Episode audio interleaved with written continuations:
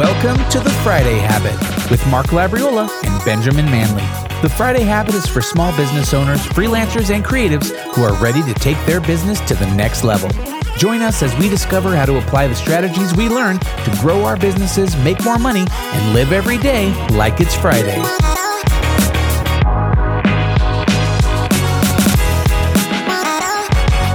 Hey, hey, hey. Welcome. Hey, Mark, how's it going? Really good. How are you doing? Uh, well, thank you for asking. I'm also doing well. All right. Well, hey, I'm excited for our guest today. So, uh, today we have an interview uh, with somebody that you know, and her name is Amy Hardison White. And she has been in the startup world since before the bubble. And all you iGens maybe not know what that means, but uh, she has a background in copywriting and content marketing. And her focus today is helping accounting startups and payment providers acquire new users with targeted content strategy. Amy, welcome to the Friday Habit. Welcome. Thank you. Thanks so much for having me. Yeah, we're excited to have you. Um, Amy, I have my Hawaiian shirt on for Friday. I like that. Nice. Yeah, I was gonna say that's a bright, bright shirt. I've got my Friday live every day like it's Friday shirt on. Yeah. Oh, nice. Hey, uh, yeah, we need to add those to the store uh, on the on the website so you guys can get some live every day like it's Friday t-shirts. That's right. Yeah, totally. Well, hey, I got a I got an icebreaker question for you. Would you guys rather uh, go camping or go on a cruise? Oh, definitely a cruise. I'm not a camping person. Okay. Are you a cruise person? I've never been on a cruise. No, no, but I don't want to go camping. It's like I'm just mostly avoiding my worst fear, which is being outside with no walls around me. Glamping is fine. I have Okay. done that. Okay, got it. Yeah. What's your definition? What do you imagine camping being versus glamping? Uh, doing all doing all the stuff myself, Okay. like putting up the tent Yeah. Not. and cooking the food. And uh, we went on a safari in Africa where it's all glamping. Okay. Yes. So- Someone does all this stuff for you. Yeah. Yeah, there's a bed in your tent. There's sometimes there's a shower in your Oh, tent. wow. Like yes. it's just it's amazing. Where, so where, do you mind if I ask thing. what what country? Uh, that was in Tanzania. Okay, awesome. I went to Yeah. Kenya at one time and did something similar, and it was amazing. cool. Like all the food prepped for you. The funny thing is, I don't know if this is like this with you, but they're like, "Oh yeah, by the way, there's hippos in the river nearby, so there's going to be 24 hour guards around, and if you need to go to the bathroom, you need to call a guard with a walkie-talkie, and they will escort you with a spear to the bathroom in the middle of the night, so the hippos don't kill you." We had a thing uh with a let's see, it wasn't exactly that, but you couldn't leave the tent at night. So if you needed to leave or you had an emergency, you had a whistle. Oh, Okay. wow. Blew the whistle Ah. because you can hear all these animals and you don't know how close to you they are. They could be five miles away. They could be right next to you. You know. there's like cheetahs wandering around. Technically, it's probably just some guys out there rustling around some bags and clothes to make it seem more authentic. You know, there's like no wildlife anywhere. Just like no, but no, that's that's awesome. I kind of get what you're saying. So glamping's okay, camping not so much. I would, man, I go camping all the time, so. I, I love camping and I don't even know what a cruise is like. I've never been on a hmm. cruise. It, it sounds kind of awesome, but I'm also like, you're like trapped on a boat. Yeah. It's like a floating hotel.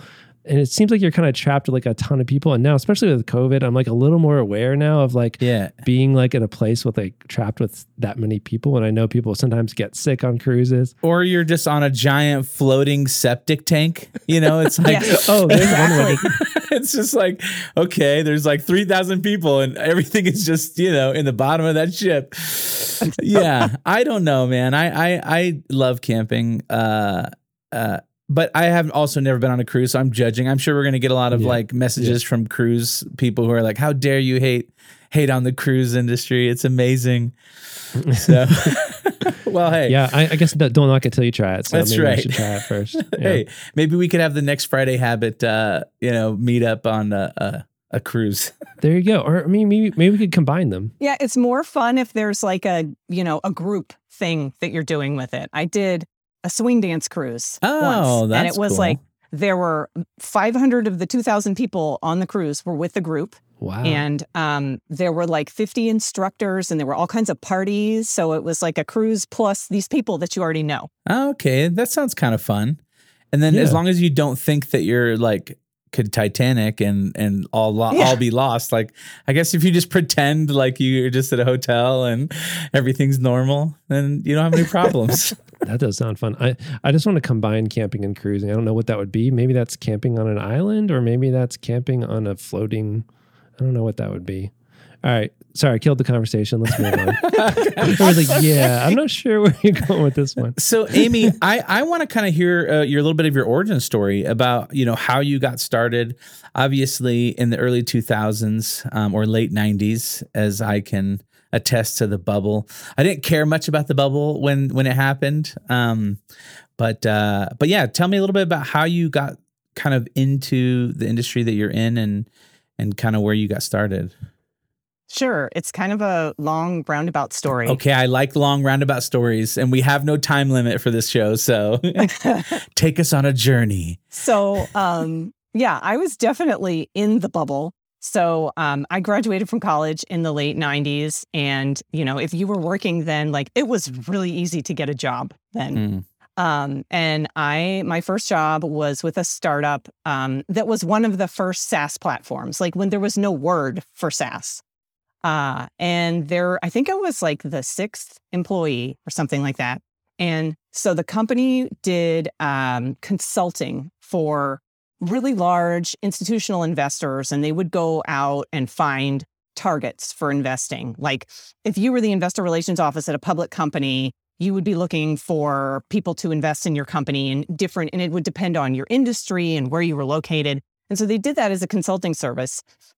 And they said to themselves, why not take all this data and put it on the internet and sell it as a subscription so people can do this targeting Hmm. themselves instead of our consulting service? And so I started working when they were in the process of doing that. And I, I did the research side of it, like calling the people who are investors and verifying information and everything. And then when they went to launch it, I was like, hey, I'm the only one here who that you're going to put on the sales side who knows all about the product and the research side. So I should talk to the customers first. Mm-hmm. Um, and so what happened then was they put out a press release, and I had two weeks of voicemail messages to respond to to do like a demo when when nobody really did demos because we didn't know what they were. Right, right. Um, so I was in like this in the room I am now. It's about the same size, and uh, there were like four sales guys on this wall, three sales guys on that wall, and me. And all of us, you know, I'm talking to all these people and then passing them on to them, and it was just like, wow, this is working. oh, that's awesome. So it's like taking that service you have and like, oh, you know, maybe we make this data available to everybody else, and then we'll let's see what happens, and it actually took off. yeah, yeah, but we nobody had any idea what we were doing. Right. Like, it wasn't just me. Yeah. All these guys were salespeople and entrepreneurs, but Yeah. um, they'd never done anything like this. You just fake it until you make it. Exactly, exactly. And so, like, through the course of the growth of that company, I started running their customer service department. And so, um, like your previous guest, I was running a group of like 15 people when I was 23 with no management experience. And that was nuts and a trial by fire and made me just never want to do it again. Because I was like, wow, this is so much harder than I thought it was going to be. right. Um, yeah, so I ended up, you know, and, and y'all know what happened in 2000 when, um, you know, the economy bottomed out and Mhm. everything. And so I ended up deciding like, hey, I'm I'm 25 and I could go anywhere at this point in time and just started looking into different places and Austin was on the list and I knew a couple of people here and a couple of clients that I could come and work for, but um I happened to be driving here on September 11th. Oh, And geez. so yeah, so then you get somewhere and it's like, okay, so there's there's no jobs. And I just set this arbitrary deadline of I need to get a job in six months or I'll just go home and start over. Mhm. Which was no big deal then. Maybe not so great now. yeah, Um, life's a lot different when you're in your mid twenties. I know, I know. And so I ended up like applying for jobs and like putting a suit on and picking a day of the week and going into these places and trying to get somebody to talk to me, which, as you guys probably know, doesn't work. But Yeah. somebody did. And so that's how I got a job here. And I just got involved in the tech scene here in like account management and customer service. And I ended up working for a company called Bazaarvoice that um, did ratings and reviews software before that was a thing. Hmm. So, like 2004, 2005 timeline, Amazon, Zappos, Newegg. Those were the only companies that had ratings and reviews Right. on their websites. And around that time, this iframe technology, which is, you know, of course, old now, Right. uh, became available so that you could inject code onto someone else's website and so that made a way for for their product to be developed and for us to sell like a ratings and reviews platform Oh yeah. to other companies and um, so i worked there through the go public of that company which was fantastic and a huge learning experience and then afterwards we had this this like network effect kind of like the paypal mafia you know all those people have gone and like started their own companies yeah, Elon Musk. um, well, the same thing happened with Bazaarvoice. People made money on the company going public and they left and they started their own thing or they, you know, went and went on to different roles. Mm. And so I was able to use that network to start my own business in copywriting and content marketing. oh wow. And the way I got into like, I focus on accounting startups mainly. And honestly, I got into that kind of by accident because the first SaaS company that I got connected with here in Austin was an invoicing company that does like accounts receivable software. And they were two guys in an office who were like, we've got to, we got this one blog post and it did really well. How do we do it again? We got to get somebody to do this for us. So I started writing for them, Mm. and they, uh, unlike most of the companies that you work with, they gave me a byline. And so all of their competitors are all looking at each other and what they're all doing, and they found me and be like, "Hey, do you want to write for us? You know, for this similar type of company?" So I got into you know accounting software, accounts receivable, accounts payable, invoicing, and I've done that for the last like five or six years. And what I started noticing is that a lot of people struggle with what do they talk about and like Mm. how do they come up with a plan and how do they talk to their customers in a way that's going to want to you know build trust and increase engagement and increase conversion and a lot of them are just going okay it's it's monday what do i write about now you know Yeah. Um, so that's when I started thinking about okay, content strategy, like helping these companies figure out what their why is and who their target audience is and where those people are and what's going to resonate with them to increase their customer base. So when you were working for that uh, review company and it got uh, it went public, did you get laid off or did the company No. like how, like you just kind of continued to work for them and then I mean at what point did you kind of like go freelance like writing and and kind of doing your own thing? Yeah, that was a couple years after I left. Actually, I did, you know, our, our team was eliminated. That's right. I forgot about that. Um, Sorry for so- bringing that up. That's okay. That's okay. It was actually it was a good thing. I was I was trying to take a sabbatical anyway, and so Oh, it became a paid sabbatical. You oh, know, that's nice. Good timing. yeah, yeah. So um, yeah, I left there, um, and I I had had my daughter at this point, and so I was kind of experimenting with like different ways to work that were more flexible.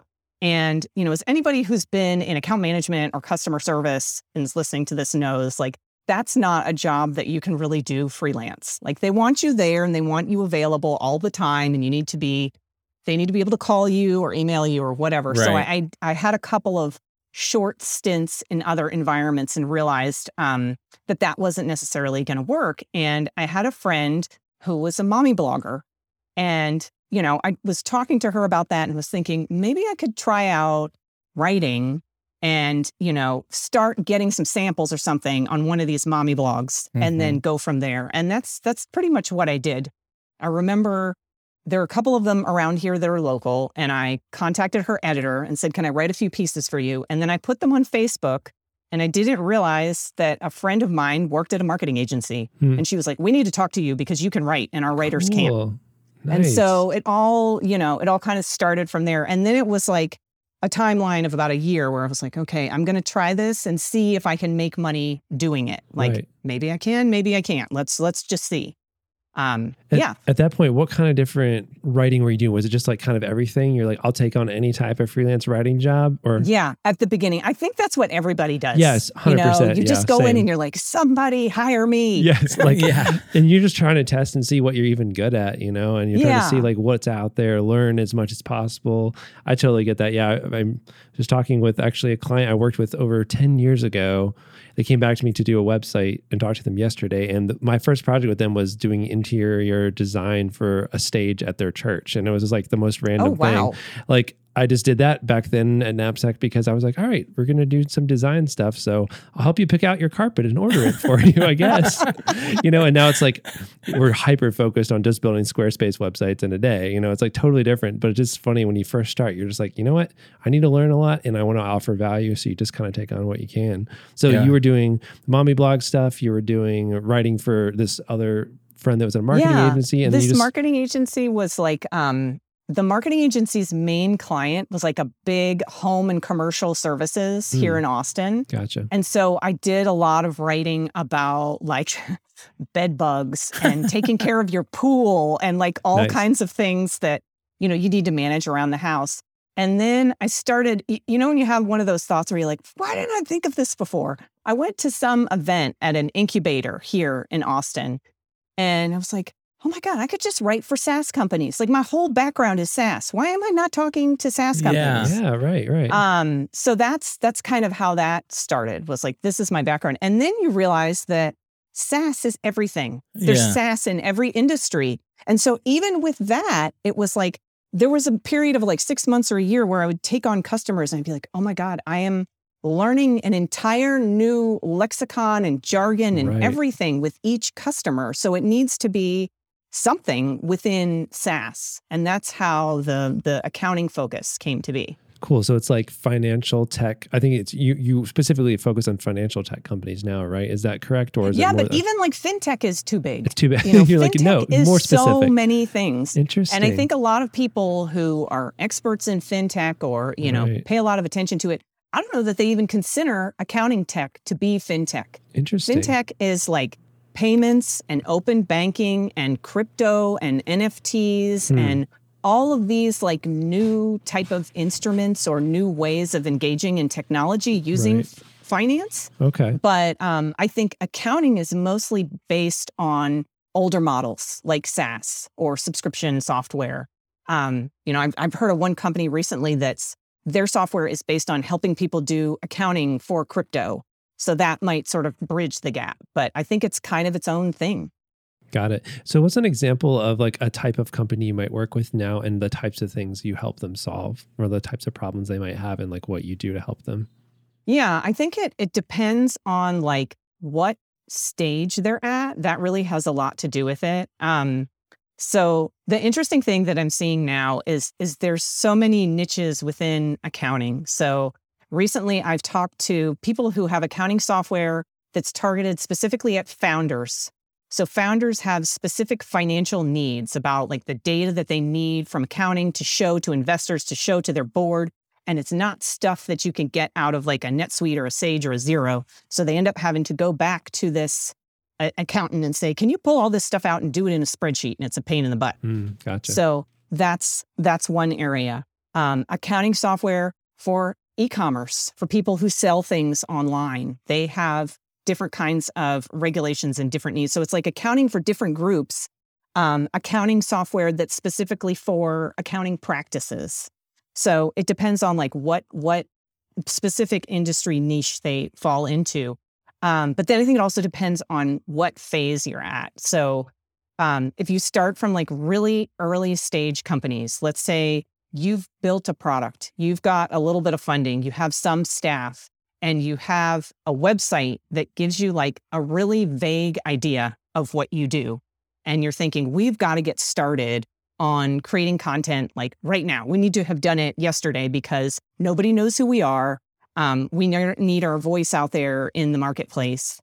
Um, so that's you know that's one phase of company that's really really early stage. Then I would say the other end of it is a larger company that's maybe been through several rounds of funding. They they've got a marketing staff internally. They've already built out a content strategy, but they have a new product. So they're selling something new and their content folks are absolutely overwhelmed by all of the work they have to do like inbound requests. It's just like rapid fire sales needs this content, product product marketing needs this content, engineering needs this content, whatever it is. right. Um, so I think in those types of roles, it's really difficult to step back and do a strategy exercise. Hmm. Um, so there's there's those two sort of ends of the spectrum. Gotcha. And then then there is kind of a middle ground where you've got a startup that has um, maybe one uh, marketing officer. So maybe they have some marketing leadership and they've just hired one person. They've got some content that they already created, but maybe they've just realized that all that content is targeted it's not targeted at the right type of company or the right type of persona or whatever. This this new marketing leadership is brought in to do something. right. And so they need help because they're only one person. Gotcha. Um, so those are the different sort of phases of companies that I work with. That makes sense. That's cool. And what is it? So, what does that look like if we t- step back and look at like big picture? I'd love to learn just uh, just about content strategy, you know, and how it is really helpful to know kind of what you do and and what context that's in and stuff like that. I love to know like what you know you hear the term content strategy and as a person in marketing I, I get the general idea but you know what would you say is content strategy? What isn't content strategy? What are some misconceptions about what it is? And like yeah what is it what purpose does content strategy serve for a business? You know thinking about some like small businesses that might be listening or mm-hmm. entrepreneurs you know. So what is content strategy? And eventually i'd love to get to like oh what are some of the things you know as a business owner can we do practically if we can't quite yet afford someone to do content strategy for us but like what are some key things we could think about we can get to that in a second but just in general what does content strategy look like and what is it Yeah, I think it um, it really depends on your needs. So it can be as heavy or as lightweight as you want to make it. But I think like if, if you think about someone's day to day, it's the difference between sitting down at your desk and having no idea what you're going to do Mhm. and having a plan. Gotcha Um, and that plan can be as big or as small as you want it to be. Um, something that I recommend to really small startups is to, uh, or just small companies in general. So this is a great idea for small businesses as well. Is if you're having trouble thinking about what to write, Mhm. start keeping a log like over a couple of weeks. Either every time you get off phone with a customer, Hmm. write some notes about what your conversation was. Or maybe you say, I'm going to schedule like 10 or 15 minutes at the end of the day.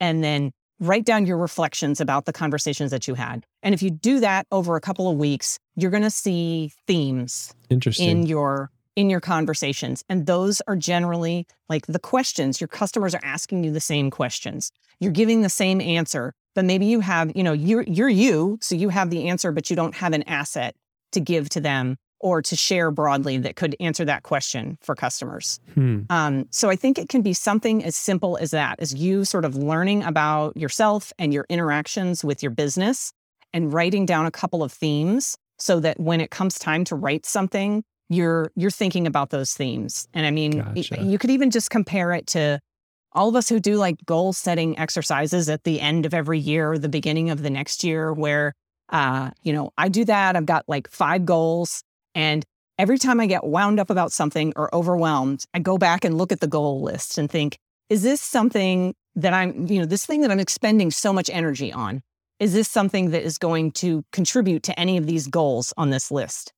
Yes. Okay. Then I keep going. No. Okay. Then we need to figure out how to how to offload this.